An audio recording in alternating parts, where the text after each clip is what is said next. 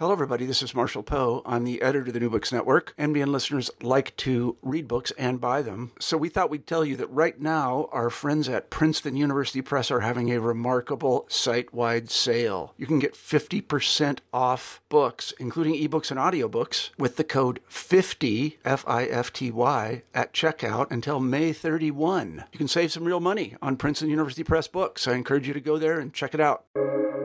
Welcome to the New Books Network.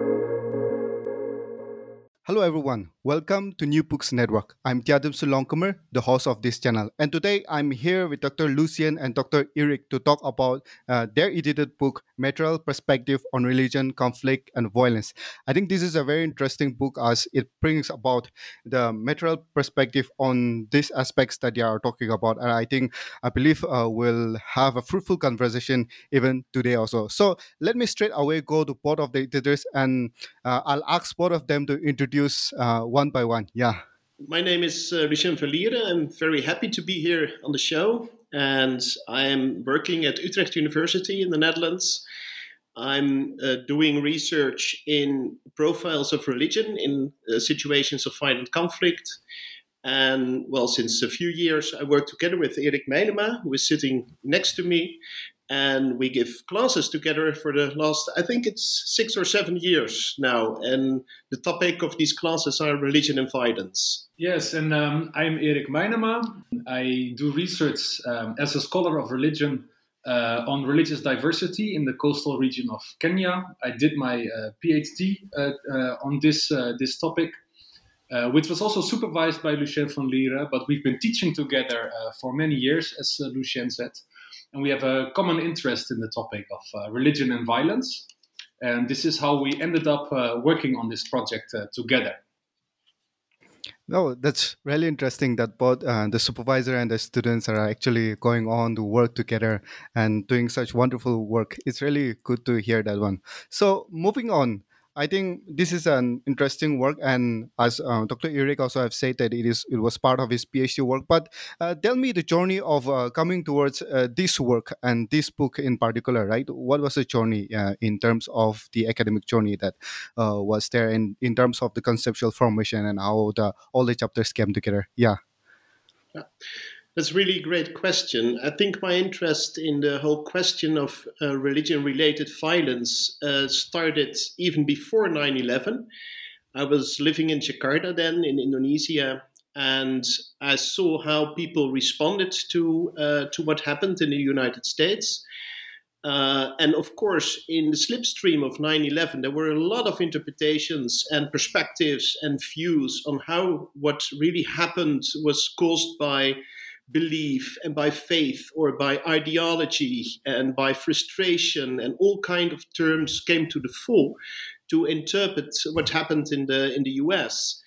Uh, I was always a little bit dissatisfied, although um, I know that these interpretations were valuable. Uh, I was thinking some something was missing uh, because they were very general perspectives and very general views on the causes of religion, religious violence. And I was thinking that we should focus more deeply um, uh, on the actors of violence and what they think they were doing and how they relate to specific networks they uh, they lived in um, and what kind of ideas uh, are related to their uh, specific backgrounds. So all these questions came to the fore during uh, in, in the time you might say between 9/11 and the genesis of this book. Um, in, in conflict studies, there was a lot of focus on these mentalistic approaches on violence. So, uh, if we speak about the causes of violence, people tend to speak about uh, situations of discrimination, social exclusion, economic deprivation, and that kind of things. Um, however, there is less attention for specific biographical notes on why people commit violence and how these reasons are related to the networks to which they belong, to the specific individual biographies of people.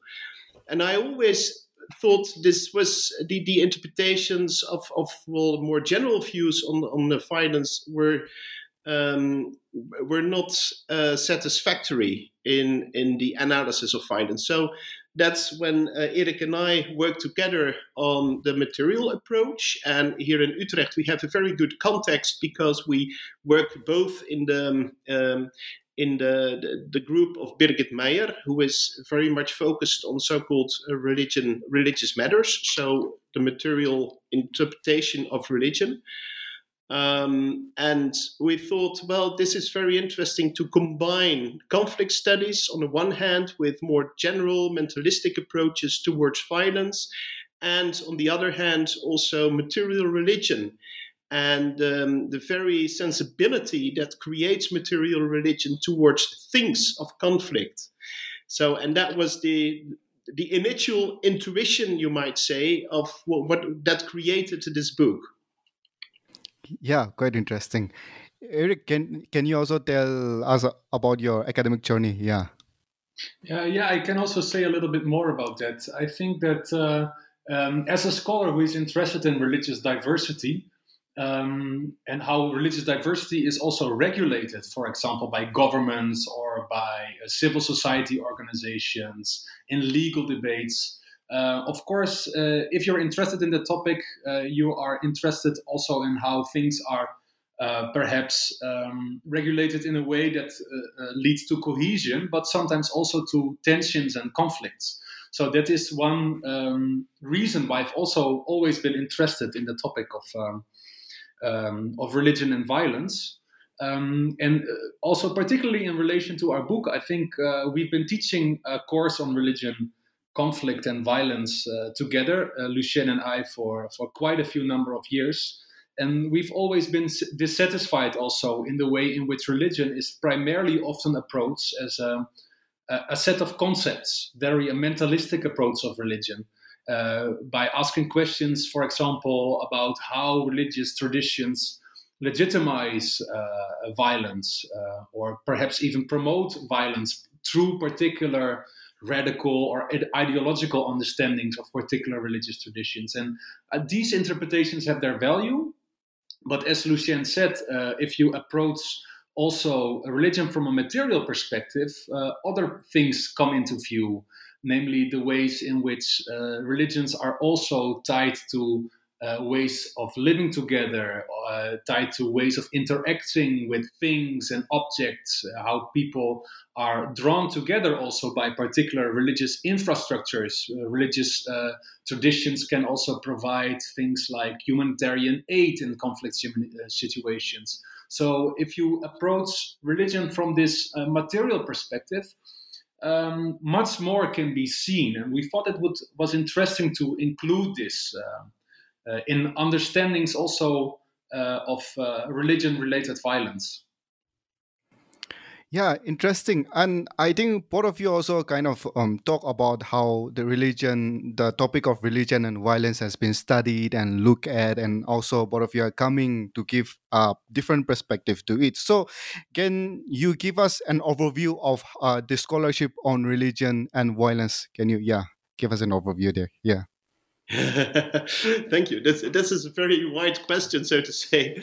Um, well, I think there is one great impact on the study of religious violence that started in the late, late 1960s with the literature of uh, Johan Galtung and later on also with uh, Pierre Bourdieu, um, with the introduction of concepts like symbolic violence, cultural violence, structural violence. And these concept, uh, concepts really widened the focus of uh, scholarly research uh, if it comes to, uh, to religion. Um, the idea behind this was that violence is much more than the knife uh, that is used to hurt or to kill people or the weapon that is used to hurt or kill people. Violence is always something that is already prepared in the structures in a society in which people tend to justify the use of violence towards certain subjects. Um, and these intuitions had a great impact on the study of, of violence as such. If it comes to religious violence specifically, uh, we have, of course, since 1999, the literature, and even before 1992 already, the literature of Mark Juergensmeyer, which um, he has conducted great interviews with actors of religious violence or those people justifying religious violence. But what he did also was using this concept of cosmic war uh, as, a, as a leading concept in analyzing religious violence, in which he says that people have the tendency to distinguish between what is good and what is bad uh, but not so much on a social level, but much more on an ontological, say a metaphysical or even a transcendental level. And this had great impact on the scholarly of, um, of religious violence. So the problem with this view, although it might be true in some cases, look at American evangelicals, for example, or some branches of American evangelicalism, um, with their ideas of, of an apocalyptic Armageddon and that kind of, uh, of themes, I think they are very important also to analyze their stand in the political realm of the US, for example. Uh, but it doesn't count for all contexts of religion related violence. Um, and what we do is we ask attention for the specific locality of violence, the infrastructure of violence that is much broader than how people afterwards interpret what goes on.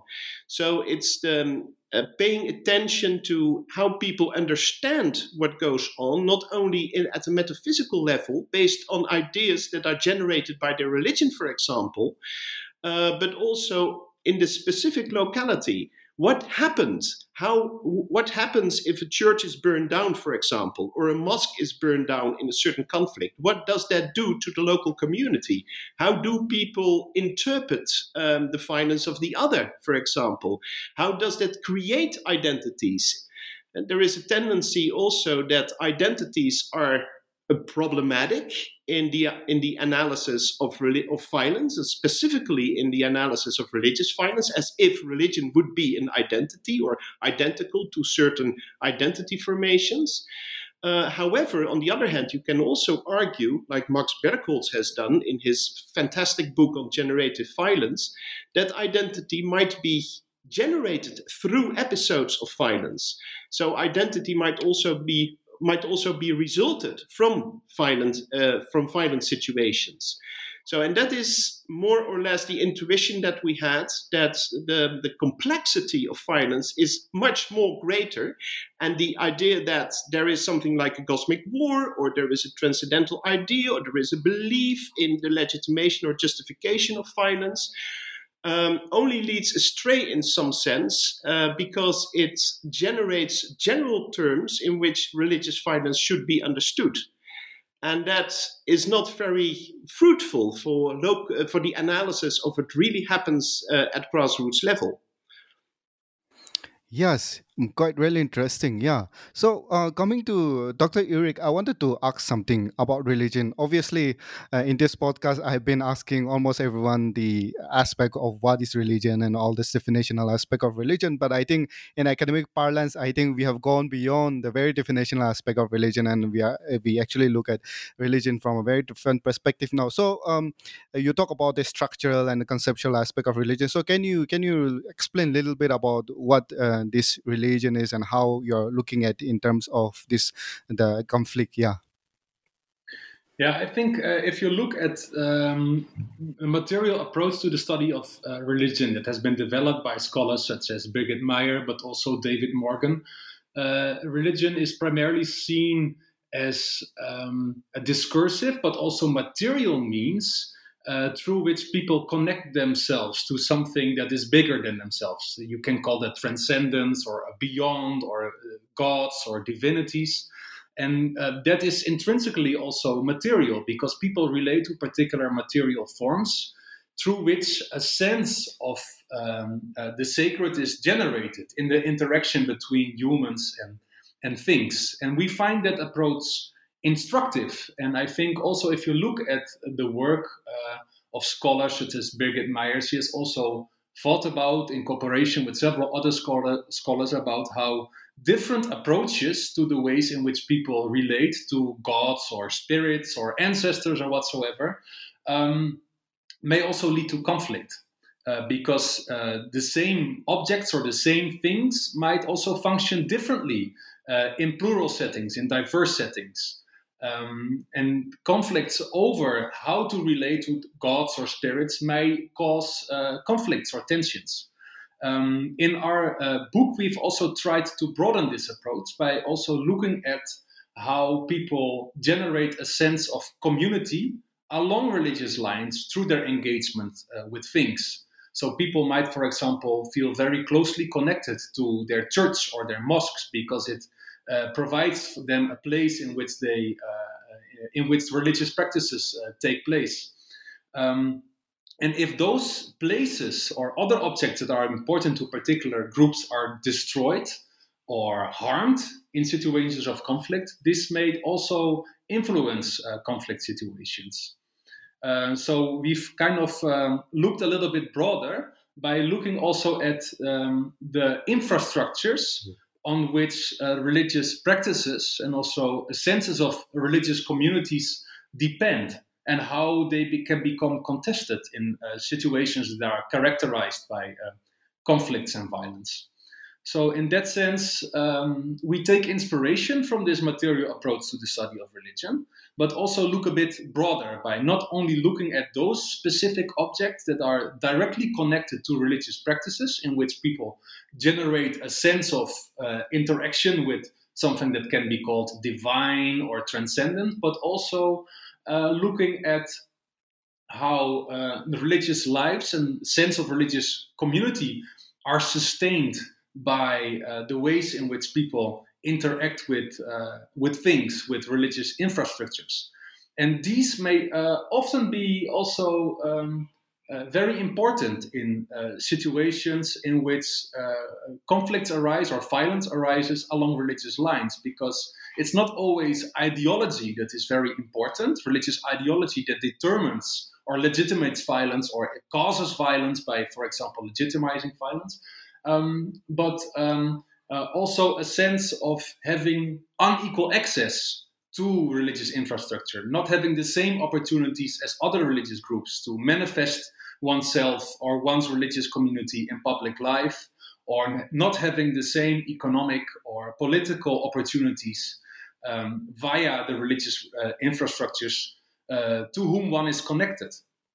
So, in this sense, sometimes religious infrastructures are much more important and much more contested and debated in uh, situations of uh, that are characterized by conflict and violence than religious ideology.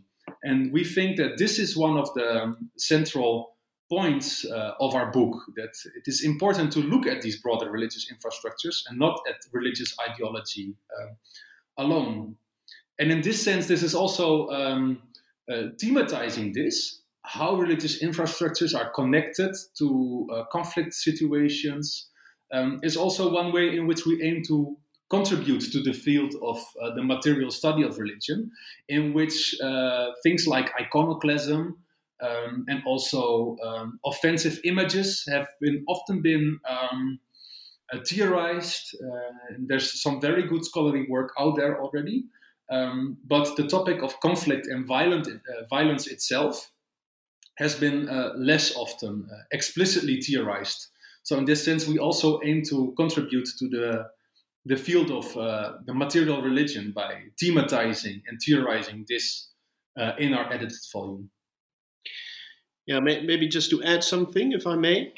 Yeah, so so religion, yeah, religion for us is not just power. It's not just authority. It's not just texts. It's not just um, community, but it's the complicated relationships that people have with each other uh, around certain discourses and around certain materiality that you might understand as the infrastructure in which people relate to each other, in which they build their networks. Yeah, yeah, quite uh, elaborate overview actually. So one of the foundational aspect of your work is also based on the material turn in religious study, the what we call as the material turn. So um, can you uh, any uh, any one of you elaborate on this uh, material turn in religious studies? Yeah. I think that's yeah better for you to do. Well, I already um, uh, said uh, quite a bit uh, about this in my previous answer, in the sense that we are inspired by the uh, material turn um, in the study of religion because it offers us uh, a broader way of theorizing um, uh, religion that not only focuses on religious ideas and religious ideologies or a mentalistic conception of religion, um, but emphasizes material aspects of religion. And in this sense, uh, we can all recognize that uh, religions are um, a material through and through. Uh, they do not exist independently from uh, the bodies of people, the things that people do, um, uh, the things with which they uh, interact.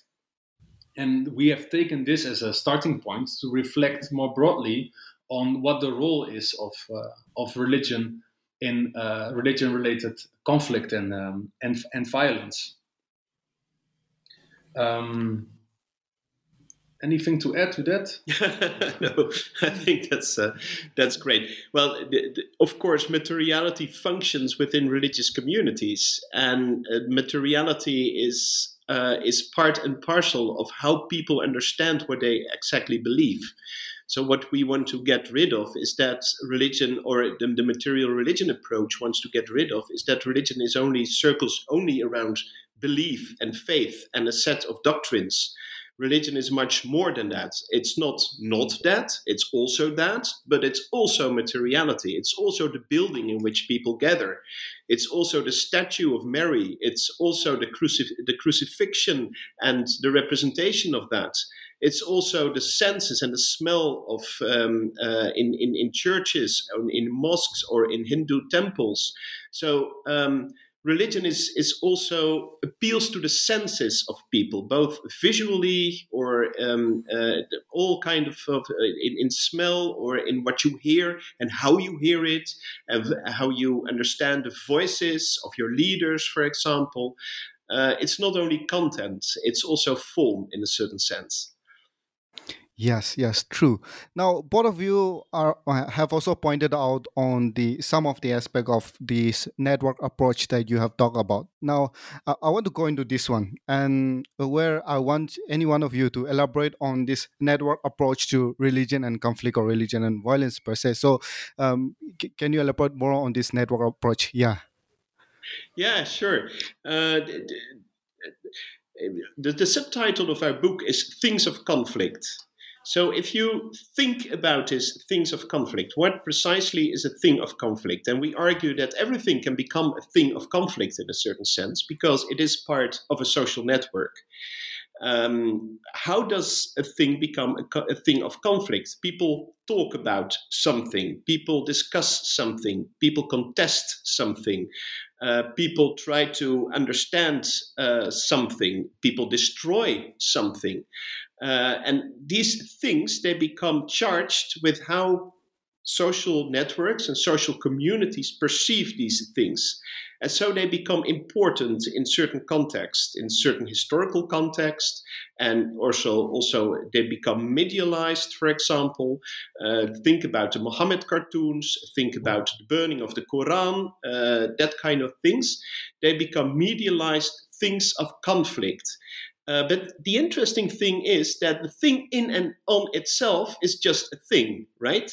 So it's the meaning that is given to what happens to the thing is the, the perspective of the community. Uh, and this community may be, uh, may be hurt in a certain sense by what they think has been done to the thing. So they see burning the, the Quran being burned, for example, in uh, by Terry Jones in the south, the, the, southern part somewhere in the United States, but it is medialized, and people in Jalalabad or in Jakarta they go to the streets to protest against it, not because um, the Quran can't handle this, but the Quran uh, represents this community. It's not the Quran that is hurt in a certain sense, but it's the community that is hurt in a certain sense. And there is a moral perspective that is living uh, in this thing in a certain sense. So people relate to the thing and they feel hurt because of this moral judgment that they think is present in what people do to these things. Yes, yes. Um, quite interesting. Just an example. Yeah, yeah. yeah. Uh, so I think um, the discussion of uh, the book uh, really revolves around you know icon, idolatry, and infrastructure and all of those aspects. And I think uh, the contributors have really brought out uh, you know different perspectives. So uh, can both of you you know bring out some of the perspective from the contributors that are there, which will help aid in you know understanding the, the methodological perspective, but also at the same time help aid in understanding some of the findings that are there, right? Some of the relevant findings in terms of the material perspective on religion. So yeah, can both of you bring out some of the uh, that aspects in the that idea in the chapters? Yeah. Um, yeah, I can do that. Um, I think um, uh, if you look, for example, at the, the chapter by uh, Tammy Wilkes, who wrote about uh, parts of the Kibera neighborhood of Nairobi being bulldozed in order to make place for a bypass road, it shows uh, very uh, nicely and interestingly how um, religion is much more than ideas alone. Because part of what was destroyed by the bulldozers in the Kibera neighborhood were um, some of the buildings that belonged to um, a particular Muslim community, Nubian Muslims who, uh, who uh, live in Kibera and who depend on these buildings, who they rent out for sustaining themselves. So they saw these properties as uh, as vital for their uh, their existence in in in, uh, in Kibera. And as soon as these uh, buildings were destroyed, um, it raised a lot of questions also uh, about how um, how the state relates to their community, uh, how it respects their right, rights or not, how they relate also to their neighbors in, in, in, in Kibera. So I think that chapter shows very nicely how the religious infrastructures um, are important to take into account in situations in which uh, violence occurs. Um, and it also, I think, what I just said relates to also what is written about by uh, Christoph Baumgartner in his char- uh, uh, chapter, um, who writes about how certain uh, temporal formations, so how time is being organized by the German state, uh, influence opportunities for various religious groups to express themselves or not to express themselves. Because in some cases, the German states or different uh, uh, uh Bundesländer use uh, uh, or respect Christian um, festivities in their calendar which of course allows Christians to celebrate uh, uh, uh, their religious feasts, but not necessarily the same space is given to other religious groups or even uh, uh, German citizens who consider themselves to be secular. So, also the ways in which diversity is organized by the state is uh, hardly ever neutral and might lead certain temporal formations to become things of uh, things of conflict. So, um, uh, I think this illustrates very well how things of conflict arise often in settings of diversity because people have different interpretations of how temporal forms or material objects should be organized, how they should be respected or cherished, or how they might be idols or whatsoever. So the, the tensions arise in uh, contexts of diversity, but also that states are very often very much involved in uh, regulating this diversity, and that state regulations themselves may also be um, um, contested and, and often uh, uh, um, uh, open up tensions and, and conflicts to arise. So these are just two examples, I think, uh, from the chapters of our book that illustrate some of the more general theoretical points that we want to make. But perhaps you have more ideas. Yeah, sure. I think every chapter has a specific focus on a material thing. Um, and I, I, would like to direct attention also to the first chapter written by Younes Saramifar on the, the, the, the, role of weapons in, uh, in, in the Iranian militia fighting Islamic State. Uh, and this is very interesting because what he shows very well, I think, is that in such a battle, uh, the ideology is not important. So the, the specific identity of these groups are not important. What is important is the sociolo- yeah, is, is being socialized in violence and in, in creating a specific micro network in which a weapon becomes your best friend. So weapons are personalized in that situation. It's not about fighting radical Islam or something like that, or um, fighting a wrong ideology. For these actors, uh, the weapon is the best friend, and it's something that you share with your uh, with your peers in micro combat zone. So this is also very important, and say something about uh, about violence that also relates, in my view, to what Randall Collins is doing in his micro analysis of violence, in which he says, well, it's not about motives in situations of violent conflict.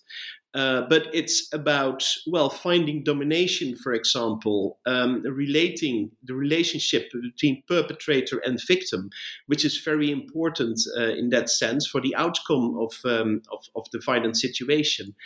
Um, and he wants to get rid of, of these motives in authority, in tax, in ideologies, in religions, etc.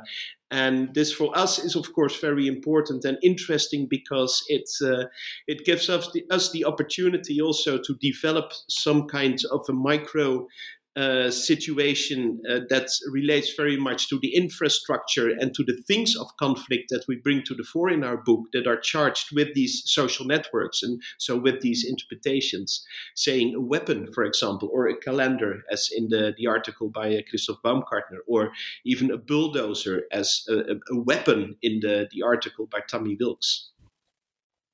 Yeah, yeah, quite interesting. Now, uh, as we come to the end of the discussion, I want to ask uh, both of you this one, and I want both of your perspective and, answer on this, right? Since both of you are teaching uh, this course on religion and materiality and conflict, um, I wanted to ask both of you an advice for like early scholars or students, right, who are looking into this uh, aspect as to okay i want to work into this. Methodologically how do i approach this? And what is the future in the research of this right in this area? So uh, can you give us some kind of advice or also at the same time some kind of methodological perspective as to how to approach these uh, for an early scholar or a student who is looking into uh, this aspect? Yeah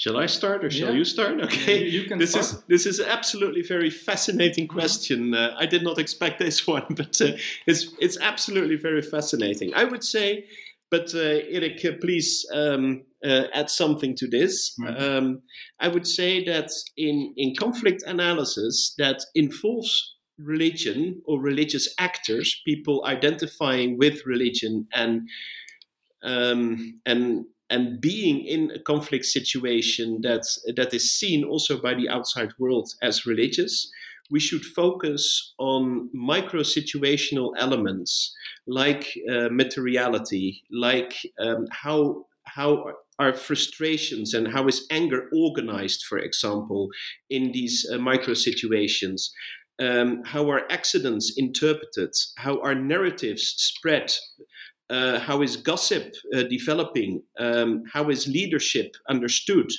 Uh, but also all kind of other elements, like well, the, the, the example of weapons. How are weapons uh, seen as as personalized friends in those situations? Uh, how is alcohol and drugs, which also plays an important role in in some uh, conflict situations, uh, how does this impact how people relate to uh, to uh, violent situations? And uh, so, my general my general advice would be to look very closely at the infrastructure of violent conflict and not to take all kinds of motives for granted, not to dive into religion or ideology and pit it against each other, or to see all kinds of political exclusions of traumatized societies, that kind of elements. They might be in, in in, they might be important, but they are only important if they are translated at the micro level of violent conflict. So that would be my advice. Start bottom up, start in the locality, and then see what kind of elements are there that we can identify and that we try to understand how this relates to the social networks to in which they are um, yeah, becoming meaningful. Yeah, yeah, and I think the advice that I have is uh, very much along the lines as uh, Lucien described, because um, um, if you talk about conflicts and violence, um, uh, often uh, representations of it are very much contested. So people have very differing perspectives on uh, if, if violence takes place, about what exactly happened, how it should be interpreted, and nothing about these representations should be taken for granted. Uh, instead, uh, we should very closely study how these representations and interpretations of conflict, how they arise, and how they contrast or align with um, uh, other empirical elements that we can study. And of course, uh, exactly this is often uh, very difficult in situations of conflict and violence because it is often very difficult to uh, study this directly uh, uh, empirically because that can be dangerous. But nevertheless, I would encourage people to not take those representations for granted but to uh, to study very closely empirically how they arise and how they uh, connect to what happens exactly in, indeed in those micro situations, the, uh, the micro dynamics of violence in, in, cases in which violence arises. Yeah, I, I, w- I would like to add some uh, one point, and that's that if we look as humans at at episodes of violence, we have, of course, a very quick moral judgment because we are very much against violence, right?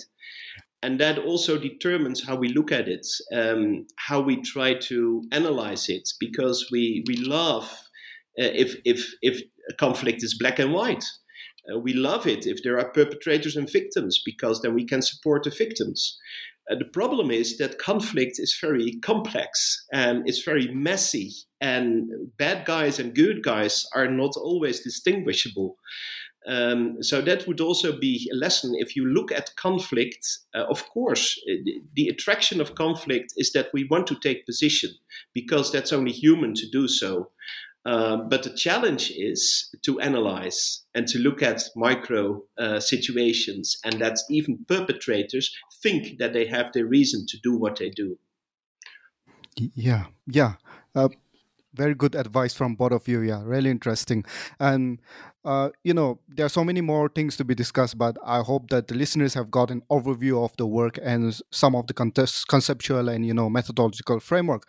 Now, I'm sure people, as people listen to this podcast, people like to ask some questions to both of you, or uh, you know, approach both of you for some clarity on your work uh, in whichever way. So, um, if people wants to approach to you, how do they approach you? Email, social media, which way will be better? Yeah.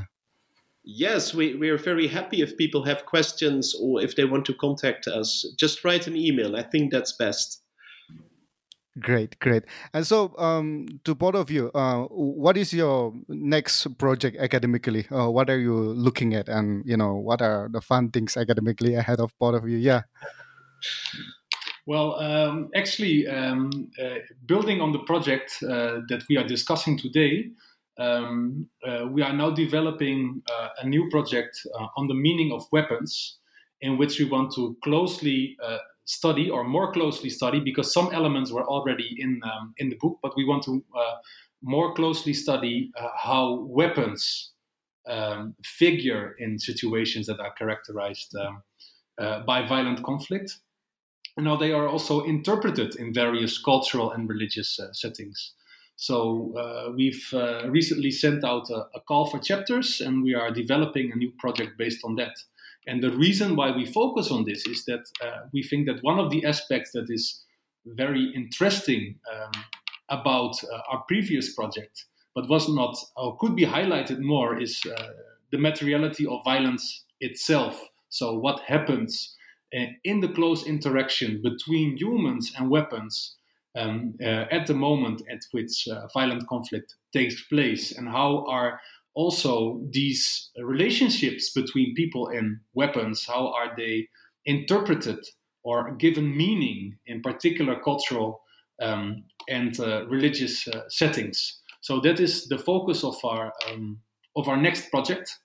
And it is an interdisciplinary uh, project so we uh, want to invite also scholars not only from religious studies, but also from conflict studies, uh, um, from uh, psychology, from media studies, uh, to reflect on this. Because, of course, we all know how weapons figure very prominently, not only in conflict situation, but also in the ways in which conflicts are memorialized, uh, also in movies and video games, uh, sometimes even in uh, museums and these kind of settings.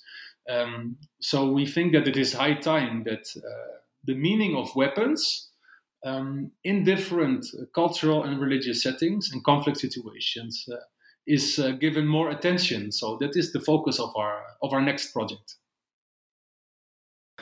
Yeah, very interesting. I think both of your the current project and the next project that is there ahead of you is very much, um, you know, very much relevant to the society in terms of understanding conflict, understanding ourselves, and you know how do we really uh, resolve all of those things ahead of us by having a multi-sided understanding of this aspect. So that is something which is very interesting. Thank you very much, uh, Dr. Lucien and Dr. Erik, for being here at New Books Network. I'm sure the listeners have loved the conversation with you, and I request the listeners to get a whole whole of uh, your book, uh, go through it. And if you don't understand anything, uh, some of the aspect, and if you want to pursue further, you can actually approach both of them. And yeah, it has been a wonderful time having this conversation with both of you. Thank you very much and take care. Bye bye.